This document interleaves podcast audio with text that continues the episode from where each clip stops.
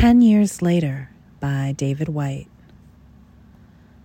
When the mind is clear and the surface of the now still, now swaying water slaps against the rolling kayak, I find myself near darkness, paddling again to Yellow Island.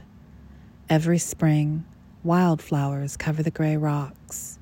Every year, the sea breeze ruffles the cold and lovely pearls hidden in the center of the flowers, as if remembering them by touch alone. A calm and lonely, trembling beauty that frightened me in youth. Now their loneliness feels familiar. One small thing I've learned these years, how to be alone, and at the edge of aloneness, how to be found by the world. Innocence is what we allow to be gifted back to us once we've given ourselves away. There is one world only, the one to which we gave ourselves utterly, and to which one day we are blessed to return.